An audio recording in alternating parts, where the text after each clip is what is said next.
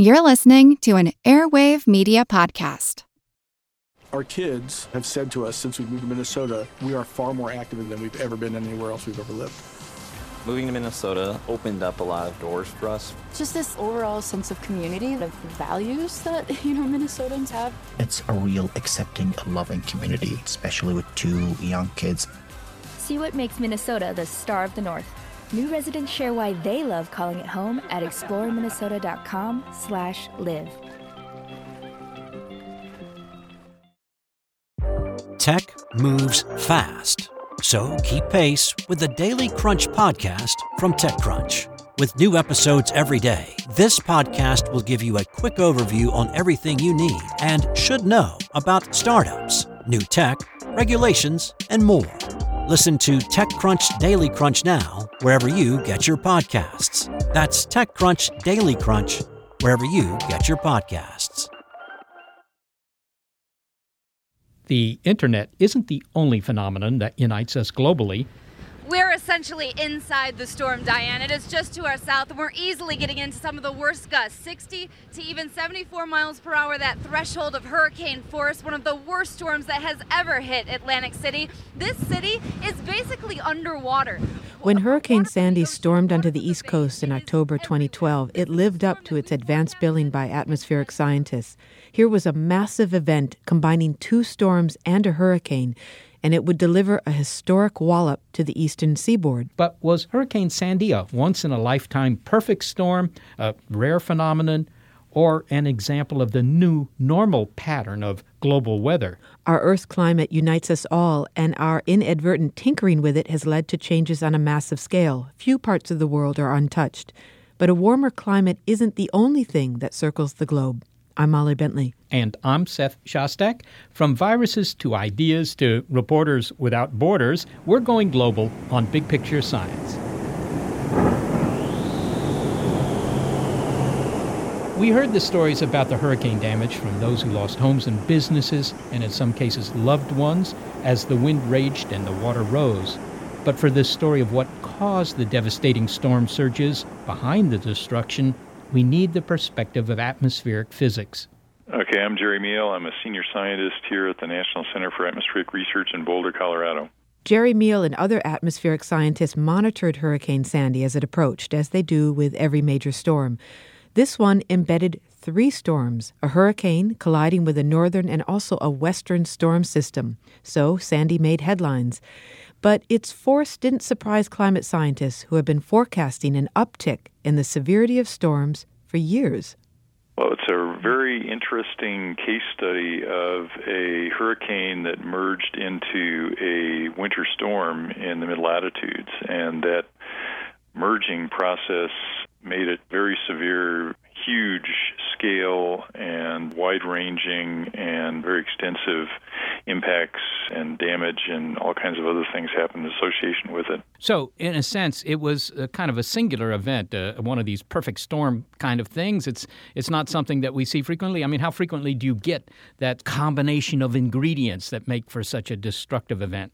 Well, every 10 years or so, um, you get these cases of a hurricane that merges into a, a winter storm, but they're fairly rare. The mo- probably most famous one was 1991, the so-called perfect storm, where a similar kind of thing happened, where a uh, hurricane merged into a winter storm and then uh, caused a lot of problems. But most of the devastation from that was on shipping and, and occurred out over the North Atlantic. Uh, there were some coastal impacts and some casualties along the shore, but that one kind of stayed more out over the ocean. I think what made this uh, Sandy unique is that it actually made landfall just as it was transitioning from a hurricane to a winter storm. Could you really ascribe Sandy to climate change? Can you connect it in any way? Well, Sandy occurred in the context of a changed climate. So we're experiencing a warmer climate now than we have at any time since we've been keeping records. So every weather event that happens now is being affected in some way by this new so-called new normal, new base state, this warmer base state climate.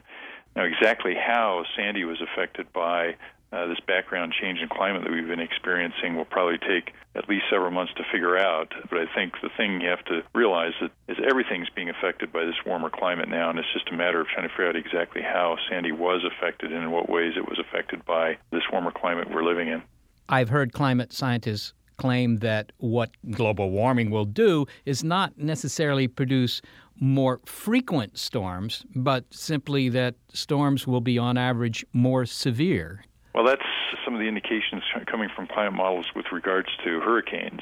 And these are from climate models that resolve some aspects of hurricanes. We, are still improving those, uh, the types of models that we can use to study uh, future hurricanes. But the indications are from those studies are that uh, overall there would be fewer hurricanes that would form, but the ones that would form would be more intense what made Sandy unique, of course, was that it wasn't a particularly strong hurricane, but it was this merger with this uh, winter storm that was coming across the northern tier of states right as it made landfall that made it so unique and so uh, destructive. There was considerable damage in the northeast of the United States caused by Sandy, and in particular in New York, a loss of power, flooding of the subways, and so forth. New York, of course, was warned about the possibilities of these sorts of storms. Were people paying attention? Did they do what they should have done, in your opinion? Well, I think from from a science point of view, I think one of those amazing aspects of this is how well this uh, storm was predicted the models are already indicating that there was a good chance that this would take this storm that looked like it would, this hurricane that looked like it was just going to head out into the North Atlantic and head over towards Europe was going to take this very strange, sharp left-hand turn and go straight into the northeastern U.S. Again, 50 years ago, you would have never been able to make that kind of prediction. You needed a numerical model or model that we use to predict these kinds of things uh, that run on supercomputers. That's the only way you could have made that prediction is using that kind of a model. And these are the kinds of models that we're using not only to make weather predictions, but also to look at climate variability and climate change. So I think that that was a really amazing forecast of something that you wouldn't have anticipated if you were just looking at weather maps without the aid of any kind of computer modeling tool. So that that in itself, I think, was a real interesting aspect of the storm that it was so well predicted. Well, finally, Jerry, you know, there are still people who question whether climate change is happening or whether it's due to us or something completely natural that we don't really need to pay a lot of attention to and to curb, for example, carbon dioxide emissions and so forth. Do you see a possible uh, silver lining in the clouds of Sandy that, that, that maybe more people will pay attention now? Um, well, you know, I I think that a lot of the extreme events we've been seeing really uh, gotten people's attention. You know, the severe heat last summer, the tremendous wildfire season we had, and and this was not just severe heat. This was record-breaking heat, record-breaking wildfires.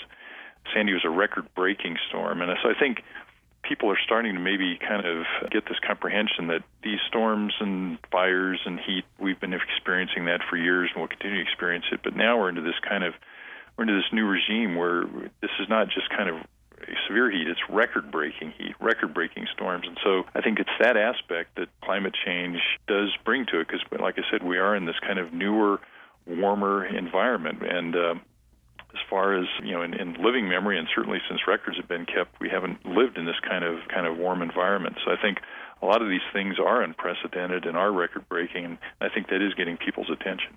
Jerry Meehl, thanks so very much for talking with me. Sure, thanks.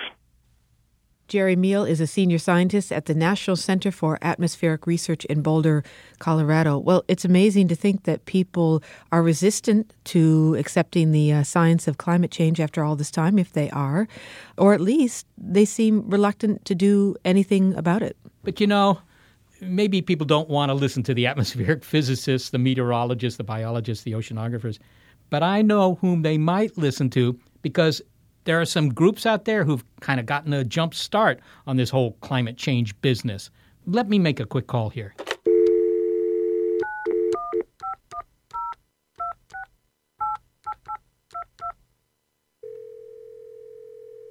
Hello, this is Gina Luciano from Gallagher Construction Services. Oh, hi, Gina. This is Seth Shostak at the radio show Big Picture Science. Hi, Seth. What can I do for you? Well, we've just heard about the fact that thanks to climate change, future storms are likely to be the norm, if you will. So, what I want to know is from somebody who deals with insurance, if I lived in Florida or somewhere low lying on the East Coast, what would I have to do to get hurricane insurance? You mean right now at the heels of what's just happened on the East Coast? Yes. You probably couldn't do very much to get any kind of hurricane insurance right now because I think insurance companies aren't going to sell any insurance for hurricane until they figure out what this disaster will cost. Well, to what extent is climate change having an effect on insurance rates. Is, is it having any effect? Yes, although in the insurance industry, um, companies don't like to use the terminology climate change because it's such a politicized terminology, but they do use things such as aberration in climate or radical changes in natural catastrophe. And if we look, even if we look at the last five years, uh, and you are a homeowner, we can tell you that the insurance rates have increased substantially, anywhere from 40 to 75 percent. Is that just for low lying areas, or, or is that essentially anybody who wants hurricane insurance? Uh, well, it's everywhere. The rates are increased everywhere, although not as extensively if you're not in a hurricane zone.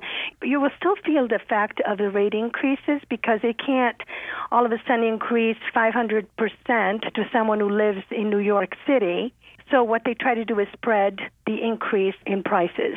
So if you lived in, in Texas or Oklahoma, for example, you could easily get hurricane insurance. They don't they don't mind hurricanes so much. The insurance companies don't because they don't occur as frequently.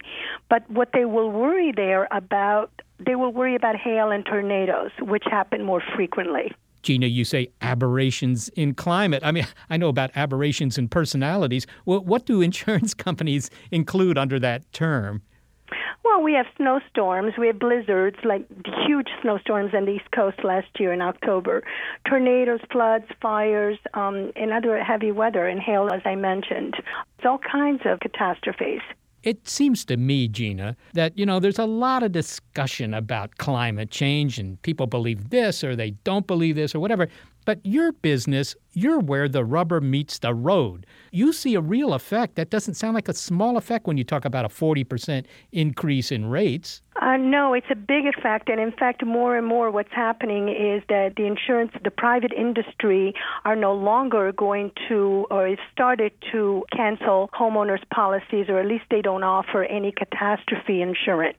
So they have to rely upon government sponsored programs such as FEMA or the National Flood Insurance Program. Are you seeing the same sort of effect globally? I mean, do people offering insurance in other countries are they doing the same thing? Absolutely, because insurance in general is not limited. The insurance companies have to buy insurance themselves and it affects the entire world. So it will be insurance in England, for example, Lloyd's of London, that offers what we call reinsurance. It's when the insurance company buys other insurance to protect them from having to pay very, very, very large losses and send them into bankruptcy. Yes, it affects the whole world. And of course, catastrophes have occurred in the entire world. So if someone says to me they're skeptical that climate change is really having any effect, maybe I should just tell them to call up their local insurance broker. Absolutely. Gina, thanks so much for talking with me. Thank you very much, and uh, I hope I haven't scared your listeners too much. Bye, Gina. Goodbye, Seth. Thank you. Well, she didn't scare me because all I worry about is earthquakes. But it was good to talk with Gina Luciano over in San Francisco. Well, she might be able to get you a deal on earthquake insurance. Well, that would be great shakes.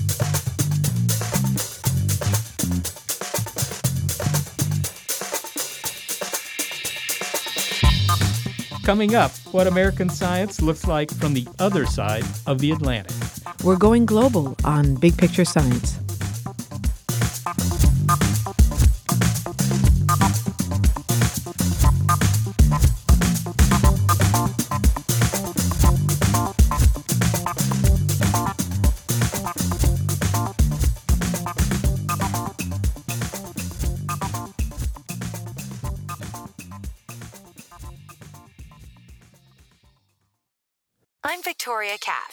For calling the Lucky Land Hotline. If you feel like you do the same thing every day, press 1. If you're ready to have some serious fun for the chance to redeem some serious prizes, press 2. We heard you loud and clear. So go to LuckyLandSlots.com right now and play over 100 social casino-style games for free. Get lucky today at LuckyLandSlots.com. Available to players in the U.S., excluding Washington and Michigan. No purchase necessary. VGW Group. Void prohibited by law. 18 plus. Terms and conditions apply.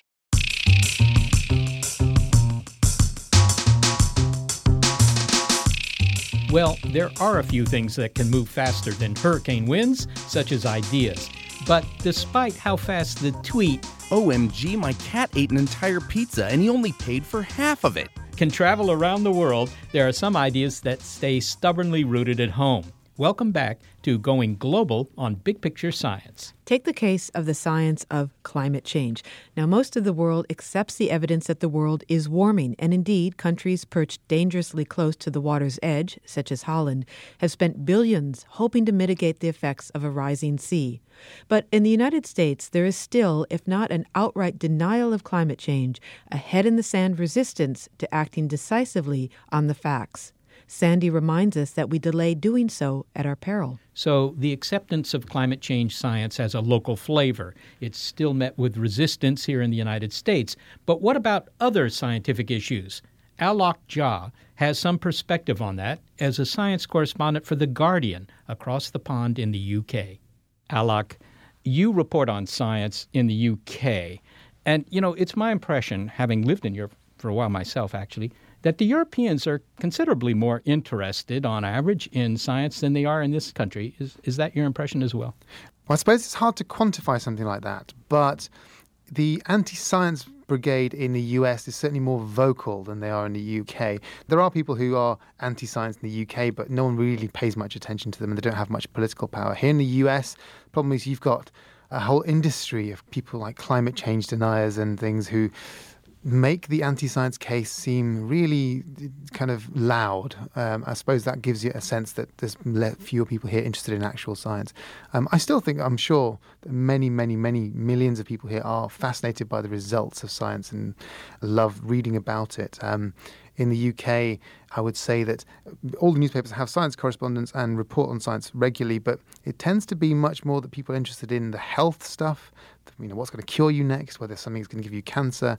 At the mainstream end, it's not any different, I think. We do have a lot of very good uh, magazines and um, reporters and writers who, you know, go into detail. So, yeah, I mean, I think that we're interested, definitely. Yeah, well, a lot of that actually does obtain for this country as well. Uh, the New York Times science section, which is perhaps the biggest science section of any paper now, uh, is more and more slanted toward health issues because that obviously has direct personal application. People are interested in that. But the but the hard science, it's hard to find. There aren't too many stories about physics and so forth. There's some. Now NASA would say yes, people are interested in what we're doing in space. So there is that. But you know, we're here in the Silicon Valley. There's a local paper here that serves millions of people. They got rid of all their science section. I wonder if this isn't a matter of history. Uh, you know, in, some sense, you could say Europe invented modern science. I think that's very fair to say, and and America invented, uh, you know, the frontier mentality. Well, but also America is the biggest and best country for science in the world. There's no doubt about that. Most publications, most citations most Nobel Prize winners. And this this is not a country that is in any way second to anyone else. And a lot of the stories I write about are involving American scientists in some way. I mean, I'm not going to say that Britain isn't also great at science. We are, but uh, we're definitely number two, just because of our size. So I don't think it's that's the, the, the the reason for lack of interest in newspapers. Newspapers have another problem altogether, which is that they're all running out of business. They don't have any money. They're cutting everything, and you, are right. In the US, the health and science correspondents on many newspapers and especially TV have just disappeared. CNN seems to have got rid of all of its uh, environment and science staff, which is rubbish and awful, especially given the challenges we face in society. Whether you want to know about the stars and all these wonderful things that are very pretty, but the big challenges we face, you know, poverty, um, climate change, hunger, disease, these are all scientific challenges. You need people who understand the science and the politics to really report them. And, you know, newspapers and news organizations that get rid of specialist knowledge in their newsrooms are going to really rue the day they did that because they're not going to be able to provide any sort of interesting, nuanced analysis of these things. And I'm, I'm saying this, you know, not, not because I think that politics is not important too, but um, it's not everything and it's not enough we routinely see opinion pieces which suggest that, you know, America's failure to interest young people in science is going to have, you know, lugubrious consequences for this country down the road and not very far down the road. Especially given that China is investing heavily in science and India is investing a lot in science those countries within 20 or 30 years might challenge the US as the number one. Uh, and in fact, I think maybe a couple of years ago, actually, the number of publications is rising in China so greatly that by the next decade, I think China might have more publications than the US. Now, quality is another issue, of course, but your your students here in America will just go over there to study.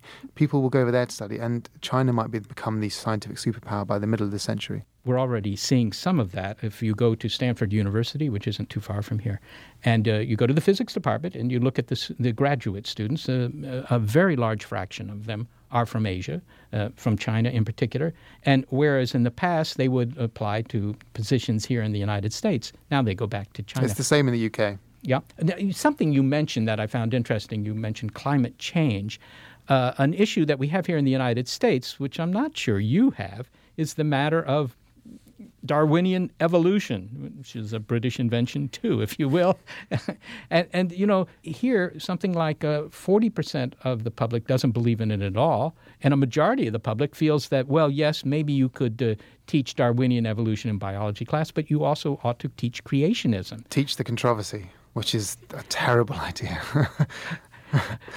Why is it that this is not, apparently, an issue in the UK? Well, I would say that there are many people in the UK who also believe in creationism. I mean, that's all that intelligent design is. Let's, I'm not going to beat about the bush. Uh, intelligent design, uh, this idea that something created the beginnings of life, which then evolved, and, and so on. There are lots of people who believe that, and, and people who try and get it onto the curriculums of various schools. And you know, the latest government has allowed lots of people to start up their own schools now, and that involves people who actually sometimes teach these sorts of things. And, and there's enough respect for the scientific method and the higher echelons of power, I think, to know that this is not A, a vote winner, and B, something that you should do to in, in science lessons. But, but why isn't it a vote winner? Because it would be a vote winner in, in many parts of I this think country. That, that it's tied to religion. It has to be tied to religion. In the UK, religion is important. A, we're an officially Christian nation. Unlike the US, church and state are not separate. Um, the Queen is the head of the Church of England. But despite that, church does not feature really in political decision making. There are some bishops in the House of Lords, and you know most people say that they shouldn't be there. We're a very, secular country in that respect, and why that is, I couldn't tell you. You'd have to speak to a religious scholar. But given that that is the case, I think that it means that religious ideas in science lessons won't fly. And, and there's enough people who will say that loudly enough to make sure that politicians don't take it too seriously either. Yes. Well, uh, th- this seems to be true throughout Europe. Uh, Europe in general is a less religious area than the United States. This is not an issue. Uh, some people would say, so what? Does it matter? Do they really need to learn evolution at high school level? Mm. Well, I, I don't know. I, I, I, would say yes because I find it's such a fascinating and brilliant and lovely idea. And as someone who likes human ideas, you know, if you appreciate art, uh, if you appreciate literature, I mean, evolution is such a lovely, wonderful idea, and it's so important. I mean, that's I would say yes. But you know, do you have to know it? No, of course you don't. But but but what's but but what, maybe what? you do have to know it, right? I mean, this is going to be the century of biology. At least some people say that, right? And and the whole fundament of biology is evolution. Yes, that's right. I mean, but we're talking about molecular biology now, and evolution is the grammar on top of which uh, all of other biology exists. So you do need to know it. It's it's a basic. Um, but but to your question of whether you know it should be in in schools or not, I think it should. But what's important is that it's not taught alongside something that is patently not right and which confuses children to thinking that these are two comparable ideas that you can choose between them. That's not the case, and children should be taught critical thinking. They should be taught to um, understand evidence, and these are more important things than knowing an individual theory. And, and and you know you can say once you've taught them that they can decide for themselves. What's wrong is to say in a science lesson, this is just a theory, and here's another theory which sits alongside it. If you're a kid, how do you know? How on earth would you know the difference? Finally, Alok, a, uh, a subject that's somewhat close to my heart for obvious reasons. In this country, roughly one third of the populace believes that uh, extraterrestrials are visiting our planet, buzzing the countryside and so forth. Do you, do you find this in the UK as well? I guess there must be people like that. I suppose we don't have such a rich history of uh, science fiction culture in X Files and the Twilight Zone and things, which uh, allow us to express. You them. have the Daleks. You have, you have Doctor Who. Doctor Who. Oh, of course, of course. Uh, yes, in that case, I think aliens are amongst us, and, and Doctor Who proves it. It's a documentary. It's not a fiction program. okay, you're not worried about this. Didn't the Ministry of Defense? Uh, the Ministry of Defense does uh, occasionally uh, release its UFO files, and then it's, it's, wonderful for, for us on newspapers because we have such fun with it. So they release all the reports of uh, aliens, and yeah, they track these things, and we have sightings, and they're the same as the ones in America. There's usually over farms you get weird lights, and someone who's obviously drunk a bit too much moonshine has uh, seen something. So make your own conclusions about whether that's true or not. Well, uh, there are people who will point to Hampshire and Wiltshire, these strange uh, designs that appear in the crops there Crop at the end of the summer. Yes, yes, of course, because um, space travel is incredibly hard. You know, the ideas of going many, many light years across the universe is going to be very difficult. Uh, you need incredible technology, and of course, if aliens did develop that, what they would do is come to Earth and flatten some of our crops and go away again. That's that's exactly right. well, thank you for that insight, Alok Jha, Thank you so much for talking with me. It's a real pleasure. Thank you very much, Seth. Alok Jha is a science correspondent with The Guardian in the UK. Well, clearly, uh, you know, science is international, Molly. So their ideas about science, it's interesting to hear how they differ from those here in the United States. That, well, that's right. And they're also uh, not just scientific journalists who are collaborating and sharing ideas, but scientists themselves. I mean, science is by nature collaborative. Yes, it's, it's collaborative and it's international. Uh, but one thing that we do have going here that's a little bit singular is the Silicon Valley. The whole world knows about the Silicon Valley, and there are a lot of people in the world that would like to be part of the Silicon Valley. Seth, I have the perfect person you should talk to right now. You know who is here visiting, and I just saw him in the hall. No, is who? is Max Marty?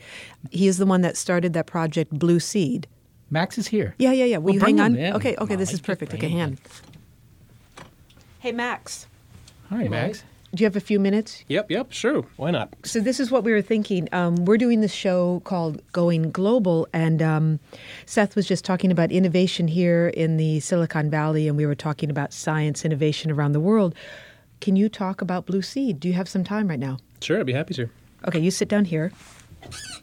Uh, all right, Max, uh, give us your ID, your title. Well, I'm uh, Max Marty, and I'm the CEO and co founder of Blueseed. Okay, now look, what problem are you trying to solve with Blueseed? Why did you found this operation? Well, look, there's a lot of people all around the world who have great ideas, maybe the next big thing, the next Google or the next next big tech company, and they would all love to come here to Silicon Valley in order to pursue that dream and that goal. This is in fact the best place in the world to start a high-tech company.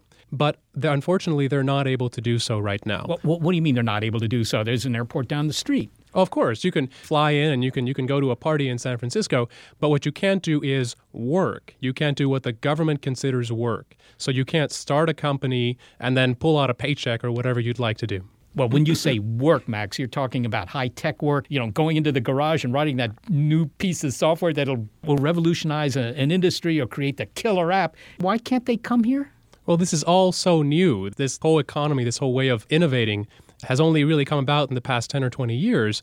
And the policies, the immigration policies that we have, were written far before that. And uh, unfortunately, they were written for a different era where the economy was not set up that way. It was usually big companies who wanted to bring in personnel to work on existing projects, not people who wanted to come here and start something completely new. Okay, so I'm some guy half a world away. I've got that idea for the killer app, but I want to come to the Silicon Valley because that's where the people are who can make it happen and yet I can't. I can't just come here, rent an office, and do it. How are you going to help that? What we're doing is we're creating a community where people will be able to come from around the world and do just that. But in order to do that, we have to be outside of the U.S.'s immigration and customs jurisdiction, which means we have to be 12 miles off the coast of California in international waters. Now, what that means is you're going to be living and working quite literally on a ship in the ocean that's going to be it's going to be sitting there it's not going to be going anywhere and you can come in and out of the country on a business and tourist travel visa rather than a work visa if all you intend to do is is speak to investors or go to a party and such you're not going to be doing any work so you're not going to be running your company while you're here that's going to be all on the ship but you will be able to come in and out you're talking about a floating Silicon Valley annex. It sounds like. I mean, wait, would there really be offices and, and living quarters on this ship 12 miles off the coast here? Even more than that, you could, you could get cafes and theaters, all the sort of things that you would need in order to feel uh, to feel at home and, and relaxed and happy enough to be able to work on uh, on the next big idea. I have to say, Max, my, my first reaction to this is this sounds a little bit crazy. Have you tried to do any market research? Have you found people who would say, yes, I am going to want office space on your floating business habitat? Uh, so, so Seth, it, it is definitely radical. Uh, that's that. There's no question about it. But the thing is, I think this is a problem that at this point needs a radical solution because the political solutions just haven't been forthcoming. And so far, we have over 300 companies and over a thousand uh, entrepreneurs, individual entrepreneurs from 62 different countries who are very interested in coming on board all right, so now this thing isn't going to actually go anywhere. It's not going to go down to, uh, I don't know, Baja California, you know, just for a bit of a vacation or, or up the inside passage to Alaska. It's just going to sit there, right? It's just going to be anchored in place. That's right. Okay. So, I mean, how do I get off this thing? It isn't going anywhere. How do, how do I how do I get back to, you know, downtown Silicon Valley? Well, there's two ways. Uh, so one is if you have enough money, there there is a helicopter option, and uh, you know for a VC who wants to go meet with the startups, that that might be what they would like to do. But for the average person, uh, you know maybe you and me, uh, we would get on a ferry. It takes about half an hour. You go down to a, a, small town on the coast called Half Moon Bay. You go in through the port there, and you get on a you get on your car, you get on a bus, you go to wherever you'd like to go here in the Bay Area. What kind of businesses do people want to start up? It's not steel mills or anything like that. Most of them are the sort of things you traditionally find here in Silicon Valley and, and people traditionally think about, such as uh, you know creating apps or, or mobile, social, local, etc. Software companies, internet companies. But we also have a number of other interesting ones. We have some in the biotech space. We have some in robotics, uh, hardware companies. So I think the more we get in there, the more diversity of different ideas and companies, the, the more interesting a place it'll be for for everyone. I mean, sure, you you, you know you're going to be living in a in a room the size of a cabin that you'd find on a cruise ship, but you do have the advantage of being very closely connected with everybody. You're going to be networking with these people all the time. You're going to find them in the cafes. You're going to be talking to them about your latest project. Uh, what about the countries that have shown interest, or rather, I should say, the entrepreneurs around the world that have shown interest? Can you describe what parts of the world are represented in that list? Sure. So, oddly enough, one might say, a quarter of them actually come from the U.S. So there, there are people here are all around the, the U.S. who say this would be such, such an awesome place to start a company and be able to collaborate uh, in a really close way with people who have new ideas, bringing them from all around the world. The other 75% come from, like I said, uh, 61 different countries. Most represented country in that sample is India. Uh, that's followed by the UK and then uh, Canada, Australia, Spain. Most of the representation up towards the top, the ones that, that have the most people coming, is most of the developed world. And that's no surprise, right? You just have a lot of people who have cool startup ideas and, and are coming from a space where they've been exposed to that for a large portion of their lives. But a lot of them are also coming from less developed countries in South America and, and Africa and such. So, I guess my final question to you, Max, is to see this idea really float, so to speak, you need to raise enough money to build this thing. You can't start small. You got to start big. How you doing there? Is this going to happen? And if so, when do you see it actually taken to the seas? Well, as we've been saying, you know, there's a lot of people really interested in it. We also have some investors who are very interested. A lowest estimate here um, would be something like $40 million. In order to be able to purchase one of these ships, you have to fix it up. You have to add office space because no cruise ship comes with office space. You have to create a whole new way to moor it into the seabed, and then you have to uh, you have to open doors. So so that doesn't come cheap. But thankfully, there's a lot of money rolling around in this area, and there's a lot of people who are very interested in seeing something like this happen. So even really radical and audacious uh, ways to solve problems, I think, can uh, can come about. Well, Max Marty, thanks so much for talking to me about what uh, floats your boat. And by the way, if you want a, a, refill on that coffee, the machine's just down the hall. Oh, great, great. The first time was a little, a uh, little cold. Maybe you can get it hot, hot this time. You don't count on it. Thanks. Goodbye, Seth. Yeah. You said the coffee machine was just down the hall, Seth? Yeah. Great. Thanks, Max. That's an incredible project that Max described. I just can't imagine that there would be this floating Silicon Valley ship somewhere off the coast of California where all this work would be done. It's like a little, I don't know, island nation unto itself. Yeah, well, it certainly is exciting. I mean, you know, I've been on plenty of cruises, and, and all, all that happens is you spend money and you bulk up. But here you might actually earn some money. It sounds like Max has a good chance of seizing control of this project. I'm going to wave that one off.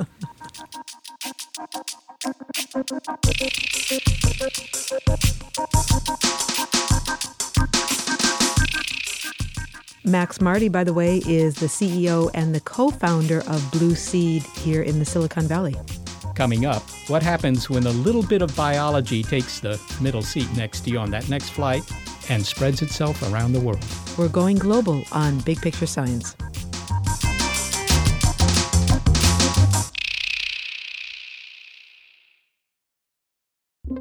With Wired Science, you can geek out all you want. It's a podcast for anyone obsessed with math, science, space, biology, or technology.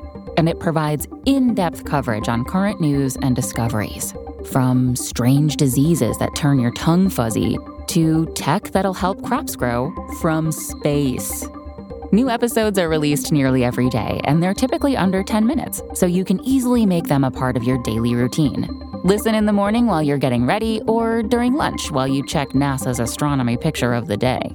Check out Wired Science now, wherever you get your podcasts. That's Wired Science, wherever you get your podcasts.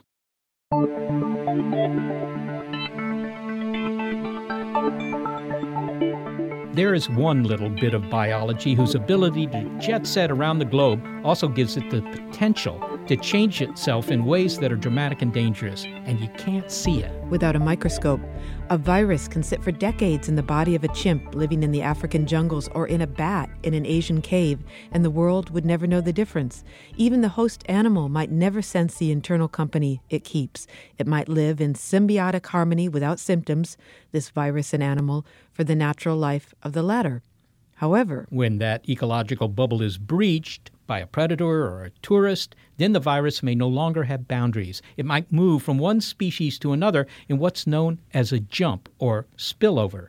Spillover Animal Infections and the Next Human Pandemic is the chilling title of journalist David Quammen's book about the insalubrious effects of living in a world that is getting smaller with each new road or airport we build and the talented storyteller, whose previous book about island biogeography, The Song of the Dodo, described the unique evolution of life on islands, now describes the opposite evolution without geographic boundaries. There is a scary downside to globalization in the mobility of disease. Of course, we shared disease during the 14th century's Black Plague and the Spanish influenza of 1918 1919, but that was before widespread air travel and the massive clear cutting of forests. However, what most terrifying pandemics share is their zoonotic origin. Almost all devastating human diseases begin in an animal. A zoonosis is an animal infection transmissible to humans, more, more specifically, a non human animal infection, because obviously we're animals too. So, a non human animal infection that passes to humans, and if it causes disease in humans, then it's a zoonotic disease. I have a list of diseases here, and I believe that they're all zoonotic. But what I'd like to know is, is which one of these can be transferred human to human, because that's the next level of alarm. Right. So, may I just read a couple to you? Sure. Okay. And you can tell me whether or not it can go human to human. Ebola? Ebola can go human to human, yes, by direct contact with bodily fluids, not through the air as far as we know. And that's one of the reasons why Ebola outbreaks, as horrible as they have been for people in Central Africa, have been contained. Okay. Q virus. Q fever, Q virus, uh, as far as I know, it does not spread human to human. Okay. SARS. Yes, definitely. Hendra. Hendra, no evidence so far of spread from human to human. Lyme disease? Lyme disease, no evidence of, as far as I know, of its spread from human to human, carried by ticks. Do you feel like you're defending the thesis of your book right now? Uh, As no, I quiz no. you? Okay. okay. no, there are there are some big ones that spread really well uh, from human to human. Uh, so it's uh, it's one of the reasons this subject is is complicated and suspenseful as well as simply dire and important. I wonder if you could give me a profile of an organism that uh, jumps species a lot or that would be apt to jump species. And if you had to go to that spot in the world right now, if I said just go to that spot where you think this could be happening, where would you go and could you describe that spot to me? Well, yes. Let's go to Bangladesh in January or February of the year. And there's a practice in Bangladesh at that time of year of tapping the date palm trees in su- central and southern part of Bangladesh. There's there's a date palm a species called Phoenix sylvestris, known as the sugar date palm, and the sap is sugary like the sap of a of a maple tree, and so people tap it. They put cuts on the tree and they put a pot underneath and they collect the sap. And they leave the pot there overnight and they bring it down and they sell the sap fresh to drink in the morning and uh, fruit bats are attracted to this sugary sap as well. So during that period overnight, while the pot is hanging there, fruit bats come and visit the tap site and they lick the, the sap and uh, they drop their feces and their urine into the clay pot. And along with that, they drop a virus called Nipah, N I P A H. People drink the sap that's been brought down, and they get something called Nipah virus encephalitis. Uh, it's a serious problem in Bangladesh. How does Nipah present itself as, as a disease? Well, it presents itself with, with high fever, uh, headache, body aches, um, a certain amount of confusion, and then it uh, and then it spreads to to the spinal tissue into the brain and causes inflammation, which is which is what we mean by encephalitis. Now, I thought you might give a portrait of one of the exotic food markets that you came across, where all sorts of different animals are in cages and are being sold. Can you give me a, a portrait of what these exotic fairs are like? Well, this is this is a, a situation both in in Africa, particularly Central Africa, where I've spent a lot of time, and in southern China, where I've spent a little bit of time. In southern China, there is a vogue for what they call wild flavor, which is eating wildlife. And uh, they're interested in all sorts of different species. Palm civets, which are type of animal that's related to mongooses, porcupines, bamboo rats, which is a sort of a giant rat that looks like a badger or a beaver, and what do these two scenes have in common? The one where where the date palm sap is collected, and bats also like to take a dip into that sap, and then also these these food markets. Why are both of these examples of ideal places for a spillover or at least a jump from a virus from one species to another? Well, there's a couple of things that they share in common. First of all, they involve close contact between wild animals and humans, either direct by us handling and eating them, or indirect by us um, drinking something that they've defecated and urinated into. Um, they both involve bats as reservoirs. Nipah virus uh, has its reservoir in giant fruit bats, and the virus that became infamous to the world as SARS, also we know now, has its reservoir in bats. Another thing they have in common is that both of those two, the SARS coronavirus is, is what it's more technically called, and the Nipah virus are RNA viruses, which means that they have a high mutation rate. So these particular viruses are especially prone to managing to adapt to humans once they've spilled over into humans. Now, the subtitle of your book is Animal Infections in the Next Human Pandemic, but as I was reading, I felt like the subtitle could be From Bats to Humans. What is it about bats that make them a common reservoir of what becomes human disease? What is it about bats? That's a question that many of these scientists are asking themselves, and I asked many of them, what is it about bats? Because bats do seem to be disproportionately represented as reservoirs of many of these emerging viruses. Uh, there are a couple of possible answers. One is that they're actually not disproportionately represented bats are a very, very diverse group of animals. In fact, one in every five species of mammal is a bat. So if one in every five kinds of virus that we get from mammals is coming from a bat, then it is proportional. But it seems to be more than that. They are very sociable creatures. They live in, together, roost together in huge aggregations, thousands and thousands of bats piled together, literally, sometimes five or six deep on the wall of a cave. They also live to be quite old, much older than other small mammals. A bat might live to be 18 or 20 years old. So that combination of things alone represents a more stable, welcoming environment for a virus. You spent years researching this book and traveling all over the world, and there are scenes that you describe of being in a bat cave in China or on the on a roof in Bangladesh with scientists who are trying to capture bats and take mm-hmm. a sample of their blood, or at least to collect their their feces or so forth, and. Um, you, you seem rather unflinching as you describe it, but I'm just wondering if you weren't terrified. You have bats swarming all over you. There's guano everywhere. These diseases are not to be trifled with. It's Nipah or it's Marburg. Weren't you scared out of your boots? I wasn't particularly scared because I was following whatever precautions the scientists I was with were following, and I trusted them. I trusted their knowledge, trusted their professionalism.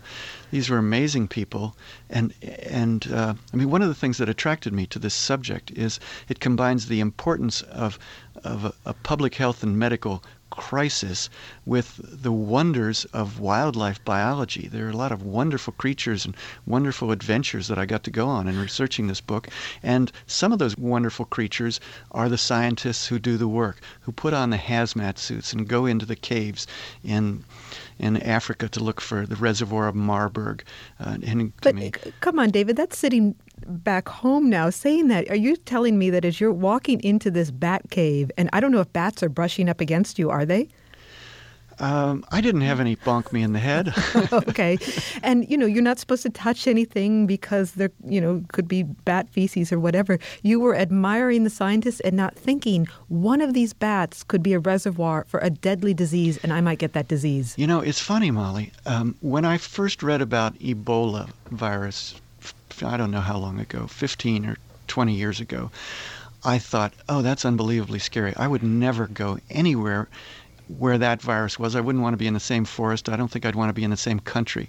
But the more I learned about it, the more my irrational fears were replaced by rational fears, irrational concerns. The less preternatural these creatures seemed, the more uh, cautious good sense came into play as a way to protect yourself against them, uh, and and the less concerned I felt. Now, is the reason that some of these diseases are emerging, some of these infectious diseases, is it because we're having more contact with more exotic animals? And do they need to be exotic, however we define that? And one person's exotic animal is not another's. Mm-hmm. Because we're not getting sick from our, our dogs and our parakeets and our cats, are we? Well, we can get sick from our domestic animals just as they can get sick from us. But if you have a dog or a cat and you've gotten the, the usual vaccinations for it, certainly including rabies, then, then the chances are that you're not going to pick up anything new because we've had such a history of contact with those animals. We're being exposed to these new, scary, exotic, emerging viruses, mostly through animals that we haven't had a, a long history of uh, domestic contact with. We're pushing ever more insistently into the into the wild ecosystems on the planet, the places where lots and lots of biological diversity resides, and uh, and because we're so interconnected now, we humans, because the world is so globalized, we travel everywhere. We're moving ourselves around and moving our products around. Because of that, once one of these new viruses gets into us and takes hold and is able to transmit human to human, then the chances are very good it's going to go around the world. This really gets at the subject of, of evolution, um, and it's a subject you have right. written about before. You wrote a book in the 1990s called Song of the Dodo, which I read about island biogeography and the unique evolutionary pressures on islands. And there are similar themes in this book spillover about emerging diseases, that of a powerful evolutionary force working on a species, whether it's an you know an animal mm-hmm. on an island yeah. or in this case a virus, and the portrait that you paint of a world within a world and what happens when those worlds collide. That's right. That's right. Um, there have been many, many wondrous island species that have gone extinct in the last 300 years because they had evolved to live in these little isolated ecosystems on islands where they had uh, they had not many enemies. So the birds became gigantic and flightless. Um, the reptiles tended to become gigantic. Some of the mammals became dwarf. They changed in a lot of ways. And then humans started moving around. We showed up in those uh, island ecosystems and we brought rats and monkeys and mongooses along with us. And the island endemics didn't have defenses against those those new predators, and, and so they were driven extinct. In this case, it's sort of the converse of that. What we're talking about is not species or, or organisms that are isolated, but organisms, particularly viruses, they're moving from uh, having occupied a fairly small ecological niche, maybe infecting one species of monkey that's not very abundant in Central Africa, to spilling over into humans, adapting to humans, and then they can travel around the world. Then they have 7 billion potential hosts. So it's this is of course what happened with with HIV with the AIDS virus. Now, your book was really a, a, riveting read from beginning to end, but it was the penultimate chapter on the origin of AIDS that in some ways, your whole book was really moving towards this chapter. And you make the case that lest any of us wonder why we're talking about exotic diseases such as Marburg or Ebola or so forth, you need to consider the trajectory and the devastation of AIDS, which was another zoonotic disease.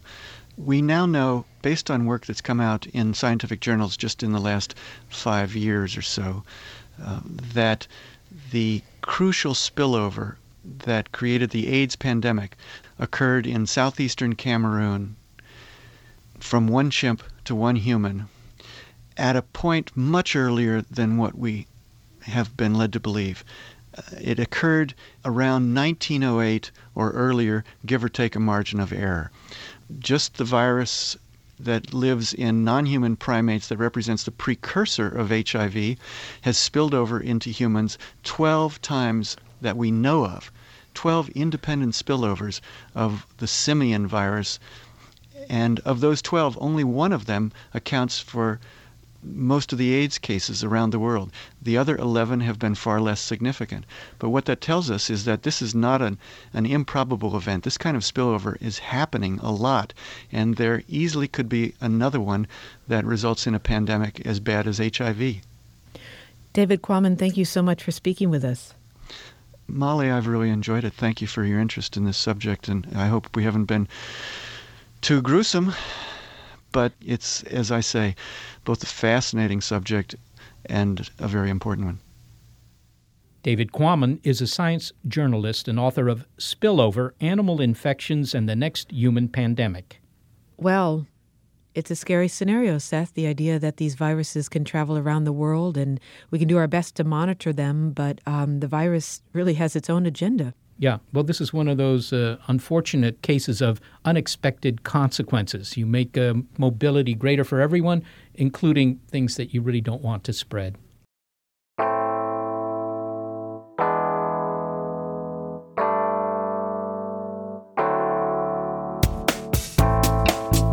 Thanks to our worldly production staff, Gary Niederhoff and Barbara Vance. Also, support from Rena Shulsky David and Sammy David and the NASA Astrobiology Institute. Big Picture Science is produced at the SETI Institute. And a big thanks also to our listeners. Your ears have been attuned to Going Global, and you can find more Big Picture Science on iTunes and through the link on our website. And while you're online, why not go to Facebook and become a fan of the program, Big Picture Science? You can leave your comments there as well. And if you're a podcast listener but prefer over the air radio because, after all, it circles the globe faster than you do, check out the listing on our website of radio stations that carry the program.